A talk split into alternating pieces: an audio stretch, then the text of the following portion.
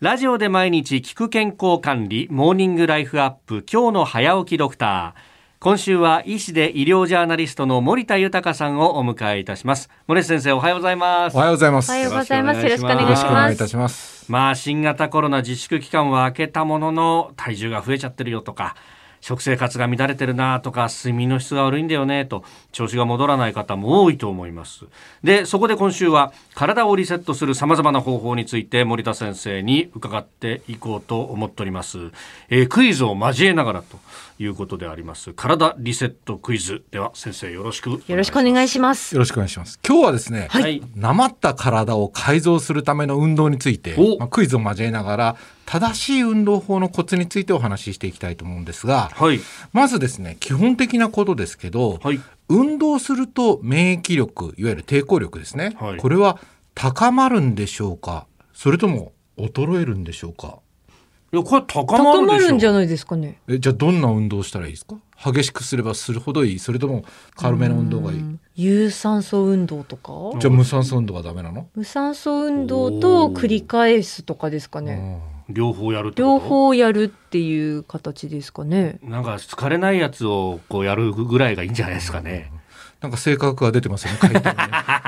あの答えはですね、はい激しい運動よりもええ軽めの運動をすることで免疫力は高まるといおう研究結果があるんですね。軽め。軽め。軽めの運動を続けることでその4ヶ月後12ヶ月後に、まあ、この血液中の IgA という成分が高まることが分かっていてこの IgA は病原体をやっつけてくれる。ということなんですねで逆にですねう激しい運動例えばこれマラソンですとかあるいはいは過度な筋トレこれを続けた場合ですけうど、ん数日間は免疫力が衰えるということが報告されていてオープンウィンドウ説とも呼ばれてるんですオープンウィンドウっていうのはいわゆる窓が開くすなわち激しい運動をした後に病原体が免疫を突破しやすい時期があるということなんですへーあのよくねあのトップアスリートが大会直後に風邪をひきやすくなるというふうに言われてますけどあーはいこれもおそらくこの免疫力が一時的に悪くなることなんじゃないかなと思いますね。なるほどね。ただこれあくまでその免疫という観点から見たもので、まはあ、い筋力を強くするとか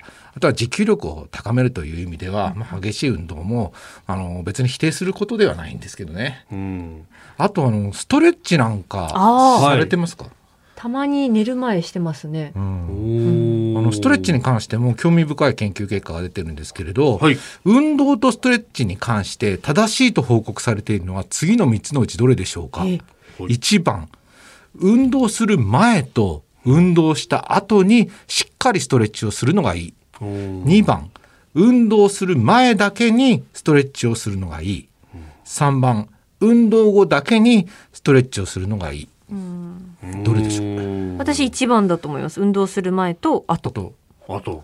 いやー後までやったら疲れちゃうからさ前だけでいいんじゃないの？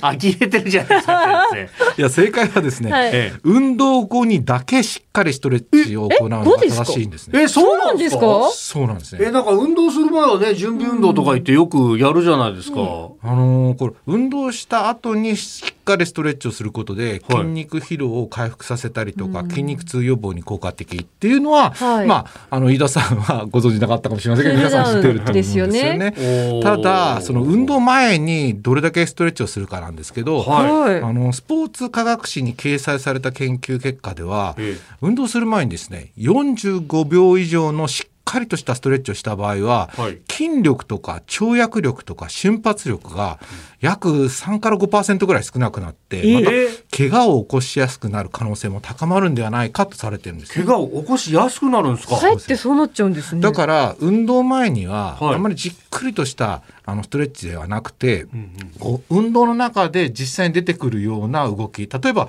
ジョギングだったらその場で軽くジョギングするとかそそういう方が好ましいんではないかとされているんですね。へあーえ。なるほど。